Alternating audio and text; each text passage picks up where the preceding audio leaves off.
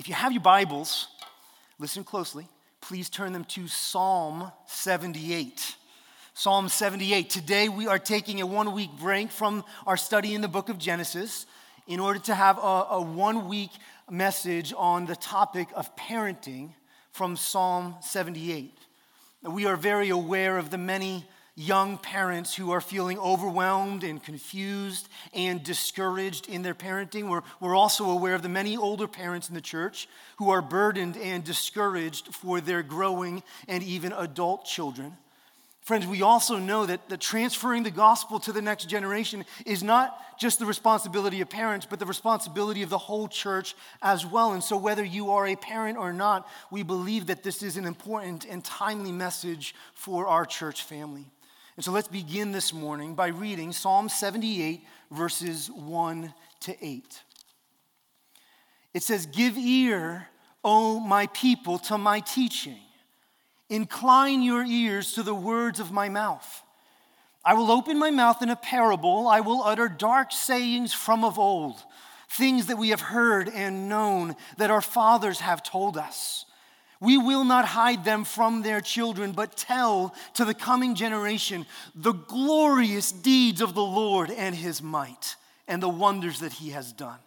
He established a testimony in Jacob and appointed a law in Israel, which he commanded our fathers to teach to their children, that the next generation might know them, the children yet unborn, and arise and tell them to their children, so that they should set their hope in God and not forget the works of God, but keep his commandments, and that they should not be like their fathers, a stubborn and rebellious generation a generation whose heart was not steadfast, whose spirit was not faithful to God.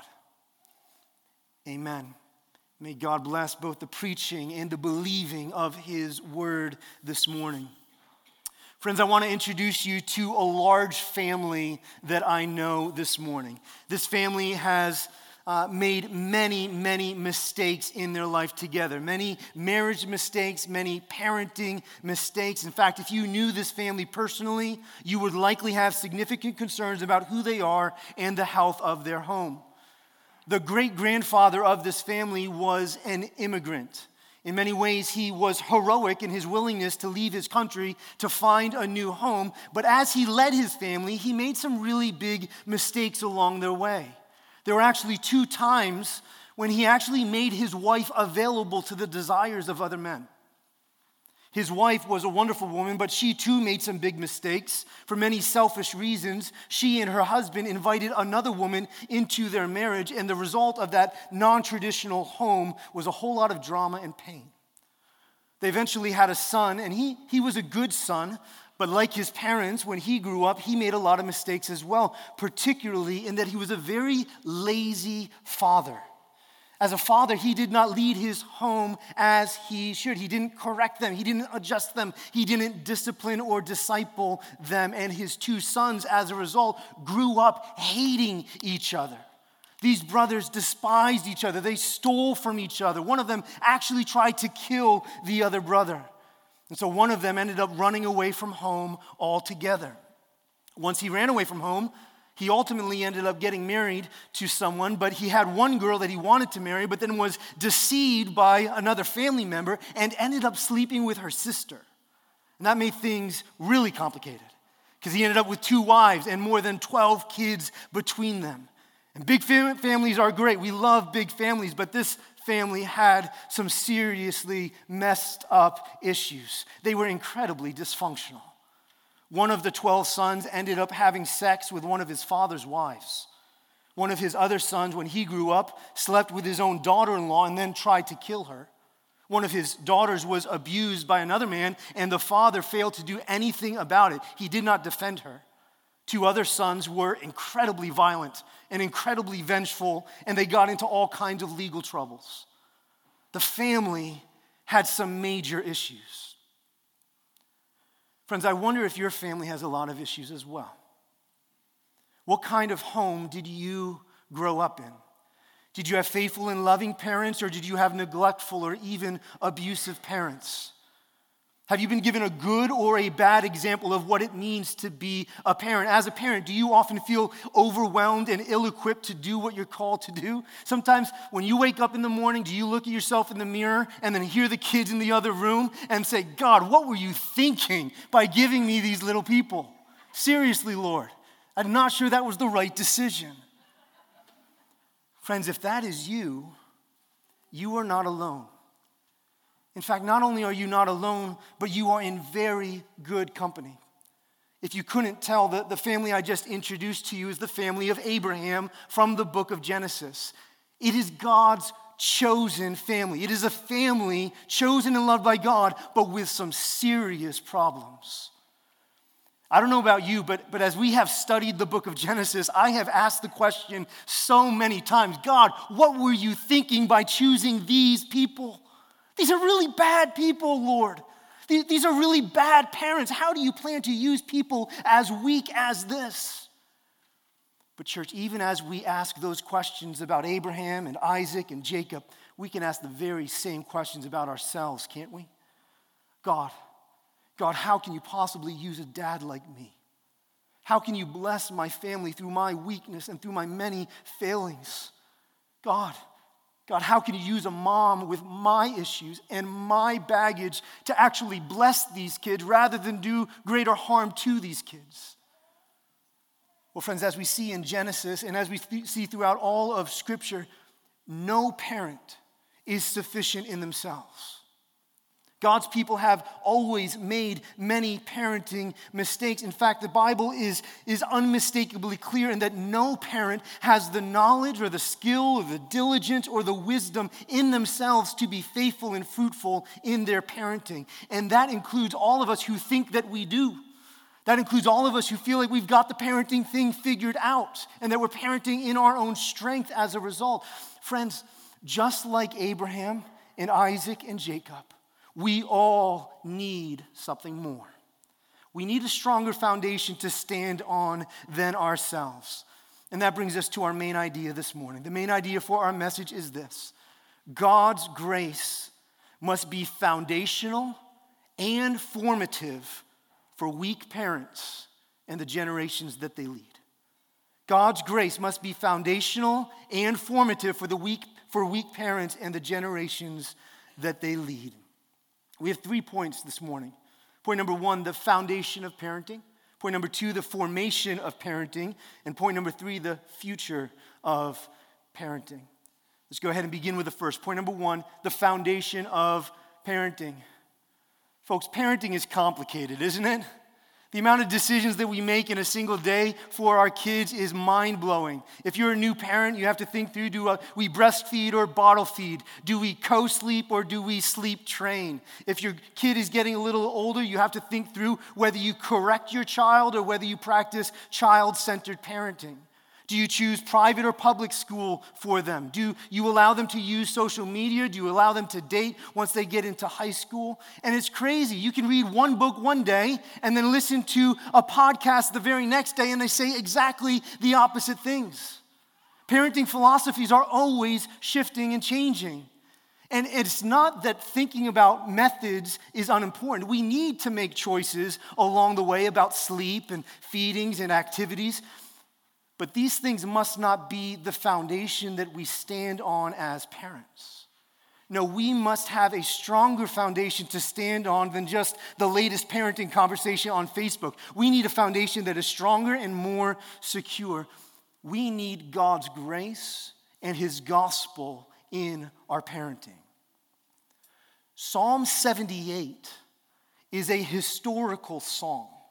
And it starts in verse 1 by saying, Give ear, pay attention, O my people, to my teaching. This is a psalm that is intended to teach, to, to instruct God's people. And in verse 4, the psalmist gives us the intended audience, which is specifically the coming generation. And verse 7 gives us the goal of this teaching to the next generation that they might set their hope in God. Psalm 78 expresses God's heart for the next generation. This psalm shows us that God loves your children, your student, your adult child more than you even love them. He is committed to them. And, church, listen, God's commitment to the next generation is the foundation that every parent needs to stand on. This, this covenant making and covenant keeping God, which we have studied in Genesis, He is the foundation that we stand on this morning. Look, look, look at how this psalm talks about, uh, speaks about what the next generation needs. It doesn't talk about sleeping patterns. It doesn't talk about schooling choices. It doesn't talk about extracurricular activities for our kids. No, it talks about objective, defined, historical, unchangeable truths. Look at some of the words that the psalmist uses. He says, Give ear to my teaching. That word teaching carries a, an authority with it, doesn't it? These are not just suggestions being given. Look, at verse 3. He says that this teaching is about things that we have heard and known. These are not just new or trendy ideas. No, they are historical and they are proven. Look, look at verse 4. Verse 4 tells us what these things are. It says, The glorious deeds of the Lord and his might and the wonders that he has done. The, the teaching, the content that we are not supposed to hide from our children, the truths that they need more than anything else, is the glorious deeds of the Lord and His might, the wonders that He has done. He and His grace is our foundation. Look at verse 5. It says that He established a testimony in Jacob and appointed a law in Israel. Oh, church, those are gloriously strong words. Those are foundation laying words. God has established a testimony in Jacob. What is that testimony? That testimony is the story of God's grace and mercy towards his sinful people. When he says that he's established a testimony in Jacob here in verse 5. He's speaking about more than what we just studied in the book of Genesis, but we have definitely seen this in the book of Genesis as well, right? What have we seen in the lives of Jacob and Isaac and Abraham? I'll tell you what we've seen. We have seen their profound weakness. We have seen their, their failure as men and as husbands and as fathers and as wives and as moms. In one sense, Genesis has given us anything but a good lesson on parenting. The parenting lessons that we have seen are almost all bad in the book of Genesis. These people have failed as moms and dads. But listen, in another sense, Genesis has given us the exact parenting lesson that we need. And what is that lesson? It is the lesson of God's grace and mercy. It is the lesson that the future of God's people, listen, the future of your children, their future health, their future strength, their future spiritual well being and maturity, it is not dependent on us being really good moms and dads. It's not. It is dependent on the grace of God. The grace of God that perseveres for his people despite weak parents. The grace of God which perseveres despite weak parents like Abraham and Sarah. The grace of God which perseveres despite the weak parents like Isaac and Rebecca, or like Joel and Ashley, or Brian and Kristen, or Mike and Lucy, or Joel, or Steve and Janet, or Derek and Mara, or Nathan and Ashley. Genesis has proven to us that God's plans are not dependent upon our own wisdom and strength. No, His plans are dependent upon His grace and mercy alone, despite us, church. Isn't that great news? Psalm 78 recounts multiple ways throughout the whole psalm that the people of God rebel against God, ways that they have turned away from Him. But then it also recalls how persistent God's grace is to bring them back to Himself. Church, there are so many parenting philosophies out there to choose from. So many. But this psalm cuts through the jungle of, of thoughts and ideas and psychology, and it says the greatest thing that you can give to your kids is the testimony of God's persistent grace, the, the testimony of His unfailing love. And friends, I, I, love that word testimony in verse 5 because it not only does it speak to the biblical account of God's love, but it also speaks to our own personal stories as parents. Moms and dads, the most important thing about your parenting is not how soon you give solid food to your infant or whether you send them to public or private school. No, the most important thing about your parenting is that we tell our kids about the glorious deeds of the Lord and His might. And guess what? That's great news. That's great news for every mom and dad in this room because if you are a Christian, if you have been saved by God's grace, if you have put your faith in Him, if He has redeemed your life from the pit, if He has given you a testimony of His grace, well, then guess what? You have everything that you need to be a faithful, godly parent. Parents, you already have the most important tool that you need. It's God's grace and the gospel, and it's already at work in your life. So, guess what? Guess what, parents? You don't have to be perfect. It's okay to make mistakes. You don't need to hide your weakness. In fact, letting your kids and letting others in the church see your weakness as a parent and then and then example, being an example of how you run to Jesus with that weakness is one of the best ways that you can parent your son or daughter. It will help them to see the glorious deeds of the Lord and his might in your life and then hopefully in theirs as well. And, and guess what, church? Get, Redeemer Fellowship, this also means that you don't even have to be a parent to participate in the thrilling work of transferring the gospel to the next generation. Every one of us has a testimony of the glorious deeds of the Lord and His might. And every one of us, whether we are a parent or not, is actively participating in transferring the gospel to the next generation. I love Psalm 78, and I love it because it's not written specifically to parents, it's actually written to all of God's people within the church. We all get to tell the coming generations of the glorious deeds of the Lord and His might. What a privilege! You know, recently my, my wife was talking to our youngest daughter, Angela, and Angela is 11 years old. She has a lot of friends in the church and at, at co op. But, but Angela was saying to Ashley that she thinks that one of her very best friends in the world is Sheila Nottage. She loves Sheila Nottage. They could talk for hours together. And Sheila's example of, of loving the Lord and having joy in Jesus and singing enthusiastically to Jesus from this stage, as she does all that, she is discipling my daughter. She's, in a sense, parenting my own child, and I love it. Church, we are all participating in the extraordinary work of transferring the gospel to the next generation.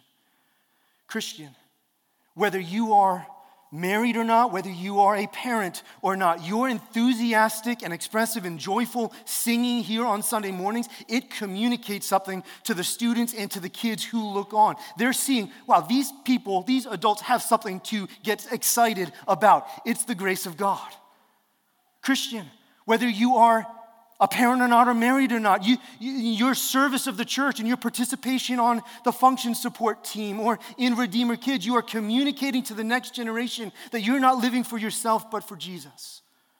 Christian, whether you are a parent or not, or married or not, your generosity towards the local church and your commitment to the membership vows that we just heard, it communicates that this world is not your home, but your home is in and with Jesus, and the next generation is taking note. The foundation of parenting for every household and for the entire church is the testimony of God's grace at work in our lives. He is faithful. And that foundation really does give us strength. That foundation really does give us direction in our parenting as well. And that brings us to our second point. Point number two the, the formation of parenting. The formation of parenting. Psalm 78 does not get into every detail of parenting. Uh, this psalm does not speak to whether you should watch that movie as a family or not. It doesn't tell whether you should spank your child or not. Psalm 78 doesn't do that. And, and some of us might think that that means that God doesn't care about the details of our parenting, but that's not the right response either. God does care about our parenting. Look, look, at verse 5. It says that He commanded our fathers to teach these things to their children. God, has commanded us as parents to, to parent, to lead, to disciple our children, and we cannot ignore this holy calling. Derek Kidner, talking about Psalm 78, says that this psalm leaves no room for parental neutrality. The great reformer John Calvin says about Psalm 78 that parents should be more powerfully stirred up to instruct their children. We must instruct, we must teach, we must train. But then how? What form should our parenting take? What parenting philosophy should we choose for our home? Well, friends, I can't tell you exactly what parenting philosophy you should adopt, but I can tell you that the general form of your parenting, I can tell you what form it should take. Your parenting should be led and formed by the grace of God and by the truth of His Word and what His Word says about us and what it says about God. See, just as the foundation of our parenting is God's grace, so the form of our parenting should also be God's grace. Now, let me use this illustration. When, when you are building a house, the, the foundation that you lay for that house matters in a really big way. Not, not only is it important because it's the strong footing that the house will stand on, not only does the foundation keep the house from falling apart, but the foundation is also important because it also gives direction and form to how the rest of the house will be built. As the foundation is laid, so the house will follow. And so you don't lay a 500 square foot foundation for a two story Cape Cod and then decide later to, to build a 60 foot rancher that extends well beyond the foundation that is laid. No. Generally speaking, the building must coincide with the foundation. The foundation gives direction and form to the house. And the same is true for parenting as well. God's grace is not only the foundation, it also gives us the direction. It should also lead to the formation of our homes and to how we parent. And here's what we mean by this God's word is not going to give specific instructions to every decision that we make, but God's word and the message of grace can lead us, it can form the decisions that we make for our family.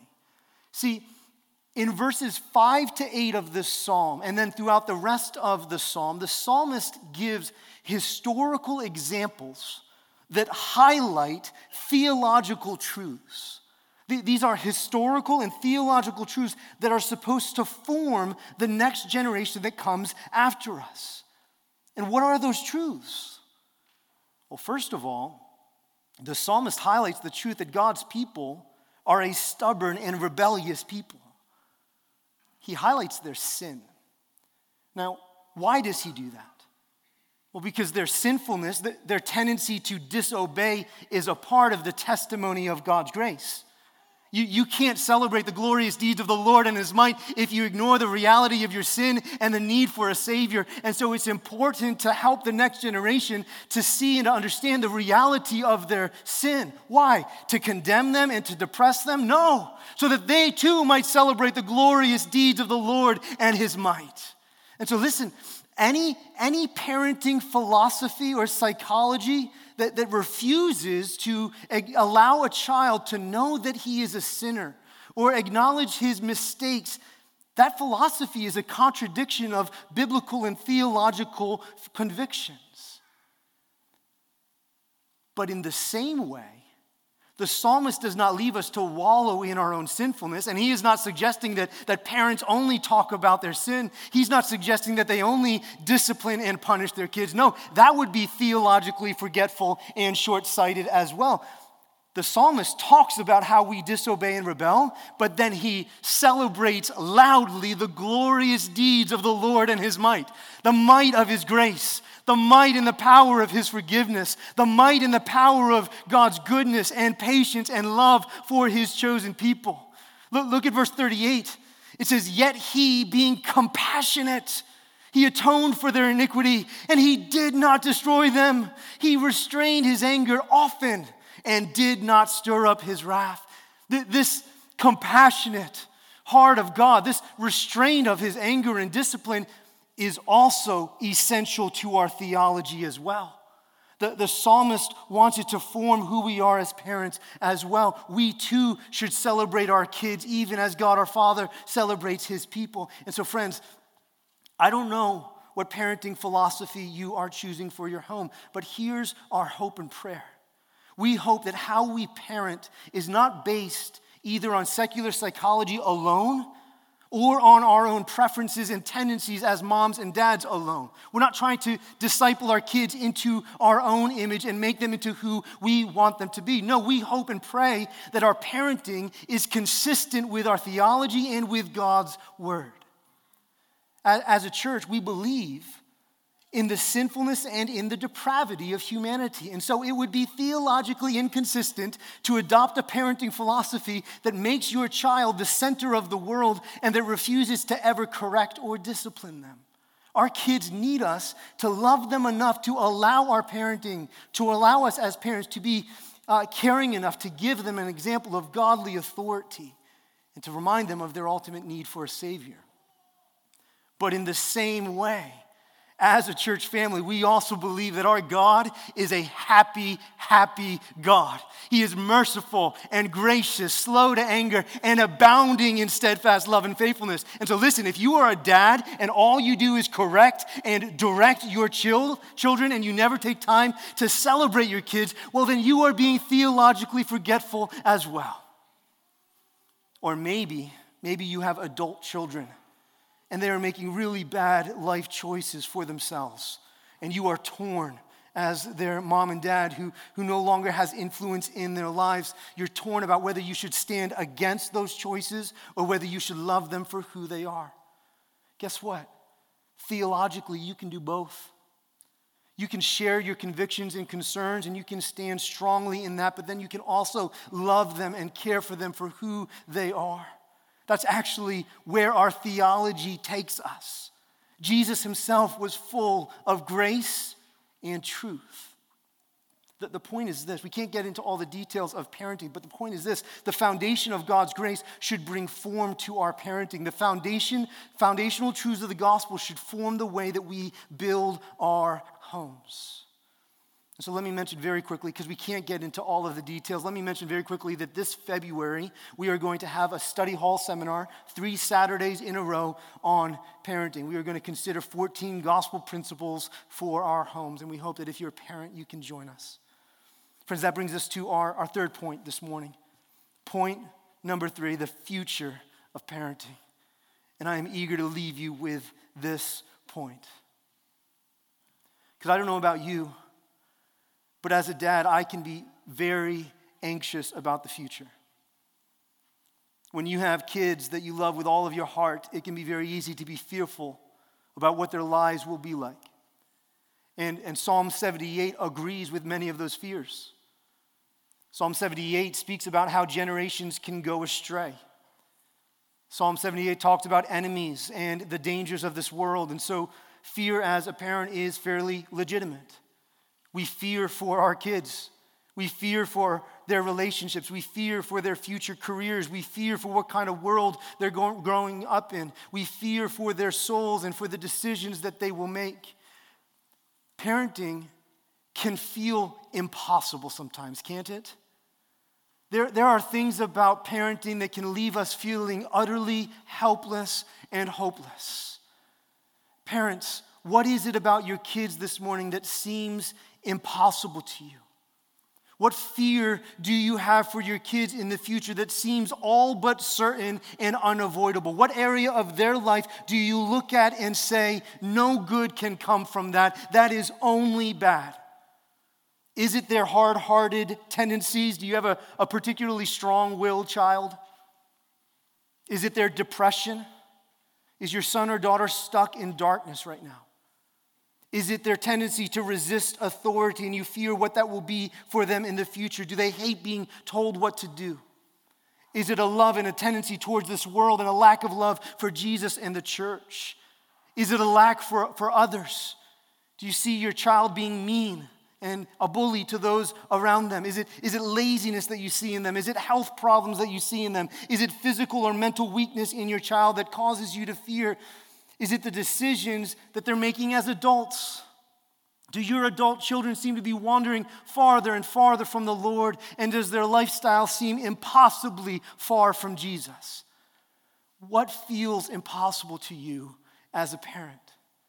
We, we all have these areas that we can be anxious and fearful about and that really feel impossibly big to us.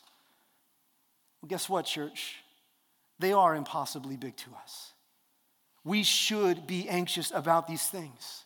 If you are looking only at your kids and only at yourselves to lead your kids, you have every reason in the world to be anxious. But that's ultimately not what we should do. No, Psalm 78 reminds us not to look to ourselves as parents, but to look to Jesus. And so look at the rest of the psalm with me very quickly and notice the, the impossible situations that the people of God find themselves in. This psalm speaks about their, their enslavement in Egypt. It speaks about their wandering for, for 40 years in the wilderness. It speaks about their cowardice and their failing of faith. It speaks of Israel and how often they rebelled. Like us, like our children, the Israelites have a strong propensity toward weakness and failure. But, church, that is not all that Psalm 78 tells us. Psalm 78 recalls our propensity towards failure, but it also calls the proven faithfulness of God. It recalls the powerful and even miraculous acts of God for his people.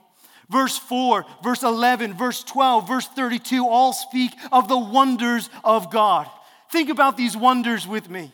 Verse 13, he divided the Red Sea and let them pass through it. He made the waters stand like a heap. That's incredible. Verse 15, he made water come out of a rock to let them drink in the wilderness. Verse 24, when they needed food, he literally rained down bread from heaven. It says that he sent the grain of heaven to them. Verses 43 to 51, he performs the 10 plagues in Egypt to deliver them from their impossible bondage in Egypt. Oh, church, behold the faithfulness and the power of God. He provides for his people. He delivers his people. There is nothing, whether it is our own sinfulness or the sinfulness of our children or whether it is the painful circumstances of this world, there's nothing that is impossible with our God. This psalm is a song of praise. It's a song of praise for what God has done, and it is to encourage our hearts and as parents, and it is to encourage the next generation. As God has been faithful in the past, so he will be faithful in the present and in the future. And so, teenagers and students here today, God loves you. He is for you.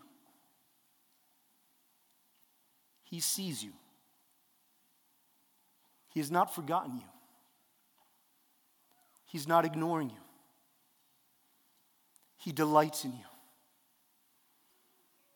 Parents, God loves your son or daughter more than you do. He is for your son or daughter more than you are. He is pursuing your son or daughter more than you can. They cannot outrun His grace. And we see how we cannot outrun His grace by considering how God has run after us through the gospel. Not only did He cause the waters to stand on end, not only did He part the Red Sea for His people, not only did He rain bread from heaven, He also sent His Son from heaven. And through the gospel, He has delivered us from our sin by sending His Son to live and die for us. He has proven that our future and the future of our kids can be secure. Now, we can't know exactly what God's going to do in the lives of our kids. His ways are a mystery to us, but we can know, parents, that He delights in saving the next generation. He is wholly committed to transferring the good of His grace and the gospel to the next generation and beyond. And so you have zero reason to doubt Him and His plan for your child. You can rest in His word, you can rest in His skill. I love how this psalm ends. It says in verse 72 that with upright heart he shepherded them and guided them with his skillful hand. Through all the highs and the lows, through the pain and the sorrow, through the wandering and through the returning, through the successes and the failures of Abraham and Isaac and Jacob and their descendants, through all of it, God shepherds his people with skill. And so, parents, you may not know what the future will hold, but you can know that your God is a wonder working God and he shepherds his people with perfect skill.